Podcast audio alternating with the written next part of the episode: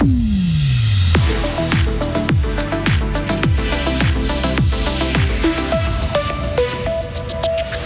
Les sept sages ont bien profité de Mora, de son lac et de son vin. Le Conseil fédéral continue de profiter aujourd'hui. Il est à Fribourg pour la suite de sa course d'école.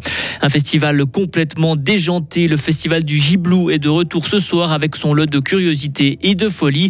Découvrir des petits villages, l'histoire de leurs églises. Le Tour de France vous emmène dès demain pour un nouveau voyage entre vélo et tourisme patrimonial. Une journée essentiellement pluvieuse avec 21 euh, degrés. Le week-end sera partagé entre pluie et soleil, maximum 25 degrés. Vendredi 30 juin 2023, Vincent Douce, bonjour. Bonjour à toutes et à tous.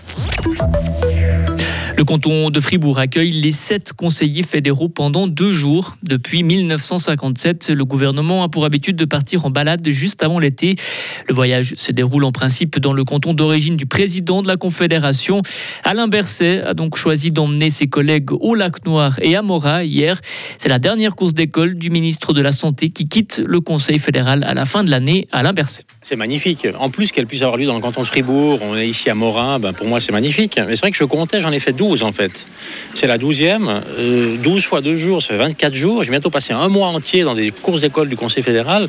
Ah, ça fait beaucoup quand même, hein mais beaucoup d'expérience et surtout des très très beaux moments. Et aujourd'hui, le Conseil fédéral est à Fribourg au programme apéro et une rencontre avec la population en ville à midi. Début mouvementé pour Fribouge. L'édition 2023 a débuté hier soir avec les intempéries. La pluie et les vents violents se sont engouffrés dans la rue de Romont, expliquent les organisateurs.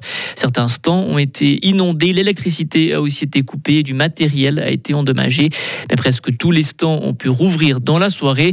Les dégâts matériels sont en cours d'évaluation. Fribouge se poursuit jusqu'à dimanche. Assister à un spectacle de marionnettes psychédéliques. Ou encore écouter du jazz expérimental en forêt. Le festival du Giblou fait son retour dans la clairière de la Wisterna. Le festival est toujours gratuit et rassemble des artistes peu connus et souvent expérimentaux. Présenter de la musique alternative dans la campagne fribourgeoise, est-ce que ça attire vraiment du monde?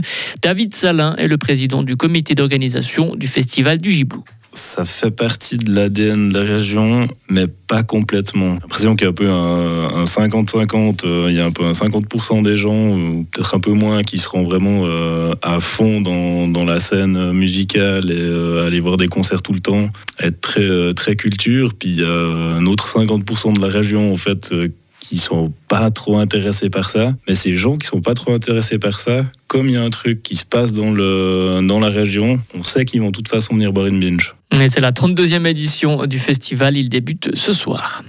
À l'étranger, c'est une décision historique pour les ONG. La France est condamnée pour avoir utilisé des pesticides. Le verdict est venu hier d'un tribunal de Paris. L'État français a une année pour réparer un préjudice écologique lié à l'utilisation massive des pesticides dans l'agriculture, une utilisation qui cause un effondrement de la biodiversité. C'est la fin d'une discrimination positive aux États-Unis. La Cour suprême a fait tomber hier un des acquis de la lutte pour les droits civiques des années 60. Elle a mis un terme au programme de discrimination positive à l'université. Les magistrats conservateurs en majorité ont jugé contraire à la Constitution les procédures d'admission qui prennent en compte la couleur de peau ou l'origine ethnique des candidats. Le président des USA, Joe Biden, s'est dit en désaccord avec cette décision. L'ONU veut clarifier le sort des disparus de Syrie. L'Assemblée générale de l'ONU a créé hier une institution indépendante pour faire la lumière sur les milliers de disparitions qui ont eu lieu en Syrie depuis 12 ans. C'est une réponse aux demandes des familles et des défenseurs des droits humains. Damas s'est opposé à la création d'un tel organe. Selon des ONG, plus de 100 000 personnes ont disparu depuis le début de la révolution de 2011, tentative de révolution réprimée dans le sang. Certains le regardent pour la course sportive, Vincent, et d'autres pour les paysages. Le Tour de France débute demain au programme. Trois semaines de course, plus de 3400 km à avaler pour les meilleurs cyclistes du monde. Le peloton s'élancera depuis Bilbao en Espagne, une terre de cyclisme, comme nous l'explique ici le directeur du Tour de France, Christian Prudhomme. Le Tour de France est parti une fois d'Espagne. C'était déjà le Pays Basque en 1992, en 92, depuis 30 ans. Tous les ans, la ville de Bilbao, la province de Biscaye, le gouvernement basque ont écrit à Jean-Marie Leblanc d'abord, puis à moi en disant nous voulons à nouveau que le Tour de France parte du Pays Basque. Et ils ont réussi. Ils ont patienté un certain temps quand même. Alors oui, euh, en fait, quand on part de l'étranger, il faut que les, les collectivités qui nous accueillent comprennent qu'elles doivent montrer plus encore qu'en France, parce qu'il faut aussi convaincre les Français.